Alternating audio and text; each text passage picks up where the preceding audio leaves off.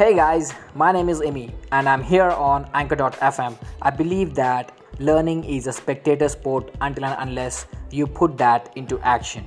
Just learning is never enough. You have to apply that in your day to day life to be successful, to be productive, and to be happy.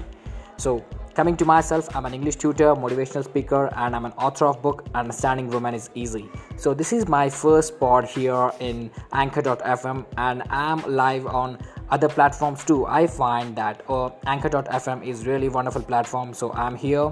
So let's learn together. Let's have fun together.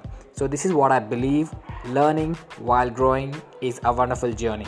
So join me here on anchor.fm and we'll be having a wonderful day together. Let's learn and let's rock it.